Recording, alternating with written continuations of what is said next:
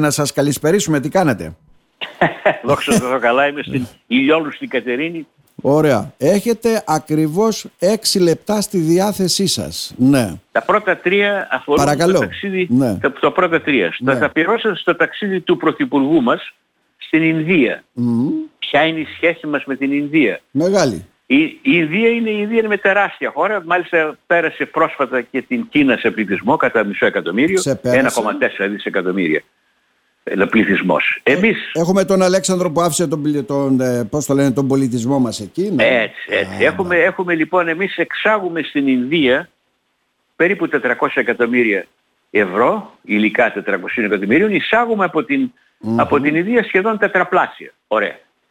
Ο μέσος μισθός στην Ινδία για τον Ινδό, ο χαμηλός μισθός, είναι γύρω στα 180 με 200 ευρώ το μήνα. Στην Ελλάδα είναι 750. Οπότε πολλοί Ινδοί θα χαρούν πάρα πολύ να έρθουν στην Ελλάδα ακόμα και για 400 ευρώ. Να. Ναι, αλλά όταν λέμε ότι χρειαζόμαστε ξένο δυναμικό, το έχει πει και ο, ο, ο πρώην Υπουργός, ο κύριος Κώστας Καραμαλής, α, χρειαζόμαστε ξέρω 10.000 τεχνη- ε, μηχανικούς, 40.000 εργατοτεχνίτες, 100.000 χα- χαμηλά εξειδικευμένους. Ε, ναι, όταν όμως εμείς διώχνουμε μισό εκατομμύριο πτυχιούχους που τους πλήρωσε ο ελληνικός λαός, γιατί ναι μεν δωρεάν παιδεία, Ανθρώπινοι τα πληρώνουν. πόροι λέγεται. Και εμείς πληρώσαμε Ε, έτσι. καμιά τρακοσάρα και το κράτος πλήρωσε άλλα τόσα για να σπουδάσουν τα Α, παιδιά.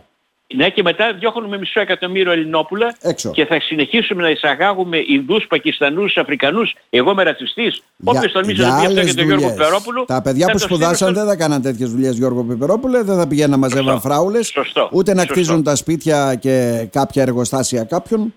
Ε, αυτό, κάποιον και κάποιες ξέρω εγώ, ε, πύργους και ιστορίες και πράγματα. Δεν Τώρα αυτές ένα το κρατούμενο χρειαζόμαστε. αυτό. Ναι. Ναι. δεν ξέρω. Λοιπόν, άντε να συνεχίσουμε να εισαγάγουμε, ούτως ώστε να αφελινιστεί πλήρως η ελληνική επικράτεια. Πάει αυτό. Συνεπώς δεν ξέρω τι άλλο έκανε ο, ο Πρωθυπουργός μας εκεί. Ε, Πρωθυπουργός είναι εγώ τι, εμένα με ρωτάει που θα πάει. Καλά κάνει και πάει. Δεύτερο θέμα με ποια είναι γιατί τελικά σταμάτησε ξαφνικά αυτό που τόσο κομψά είχε προτείνει. Με ακούς φαντάζομαι; Ναι, βεβαίως. Μμμ. τόσο, τόσο κομψά έχει προτείνει η, η, η- το ΚΚΕ να γίνει εξεταστική επιτροπή για τα τέμπη και όχι ανακριτική ή γιατί δεν πάει κατευθείαν η υπόθεση στα δικαστήρια. Δεν κατάλαβα.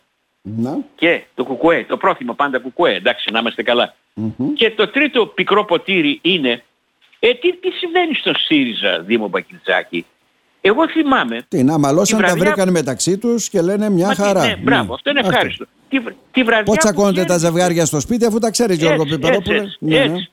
Με τη βραδιά όμως που κέρδισε ο, ο, ο Στέφανος ο Κασελάκης. Εγώ Ναι. θυμάμαι περιχαρείς πολλούς και τον, Κασελ, και, τον, και τον παπά τον Νίκο και τον Πολάκη και άλλους πολλούς πολλούς που φωνάζανε τα δυο συνθήματα της βραδιάς εκείνης ήτανε Στέφανε γερά να φύγει δεξιά Ναι. και το βασικότερο Στέφανε προχώρα άλλαξε τα όλα. Όλα. Όταν το φωνάζανε όμως. Καλά, αυτά τα έλεγε ο υποθέτω- λαός, δεν τα έλεγε η πολιτική γραμματεία. Τώρα μην μπερδεύεσαι. Α, Γιώργο Πιπερόπουλε. εντάξει, γιατί η πολιτική- Δεν τα έλεγαν άμα τα αλλάξει- στελέχη που είναι της παλιάς κοπής και της παλιάς σχολής.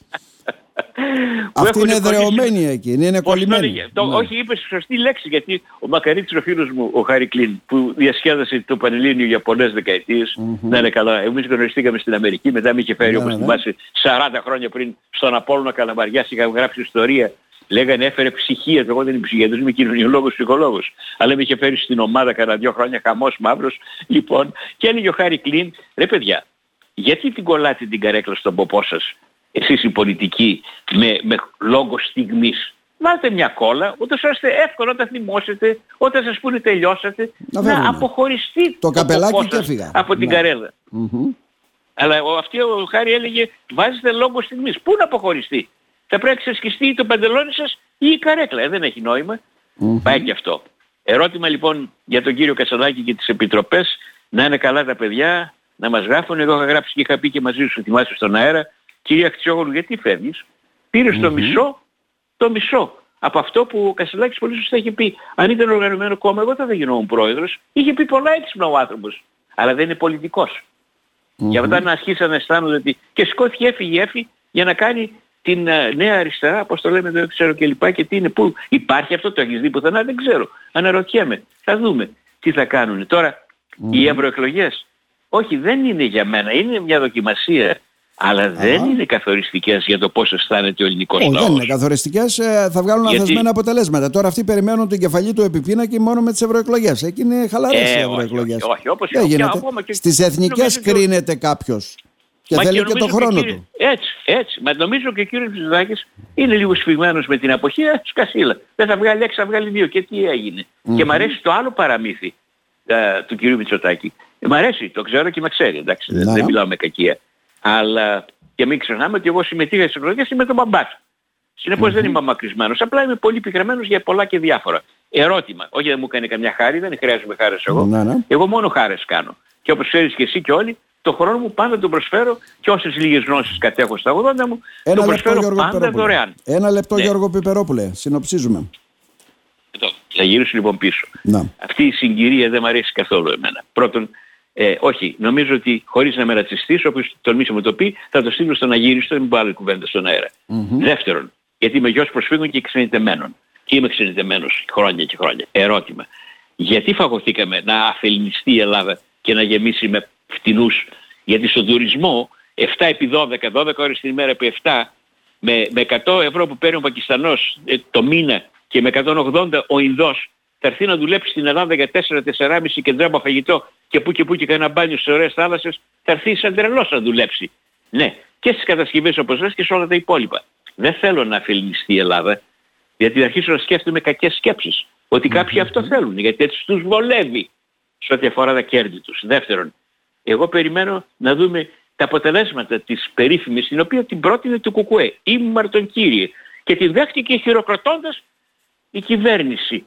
Γιατί δεν την πρότεινε η κυβέρνηση, γιατί θα, θα είχε κράξει ο ελληνικός λαός. Και τρίτον, με το τελευταίο νομοσχέδιο, κύριε Μητσοτάκη, κυρίες και κύριοι, εγώ δεν έχω τίποτε με τον, Άκη, με τον Μάκη που αγαπάει το Σάκη, ούτε με την Μάλιστα. Μπουμπού που αγαπάει τη Σουσού. Έχω με το γεγονός ότι εκατομμύρια Ελλήνων είναι στα κάγκελα όταν απειλείται όπως το αισθανονται η έννοια το βασικό κύτταρο κοινωνικοποίησης της επόμενης γενιάς.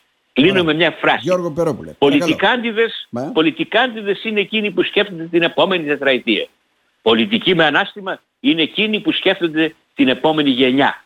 Υπάρχουν στη σημερινή Ελλάδα. Εσύ θα μου απαντήσεις. Μάλιστα. Να σας ευχαριστήσουμε θερμά. Εγώ ευχαριστώ για την Θα σας φιλοξενία. απαντήσουμε την άλλη φορά. Να είστε καλά. Έτσι. Γεια σου Δήμο. μου. Γεια σου.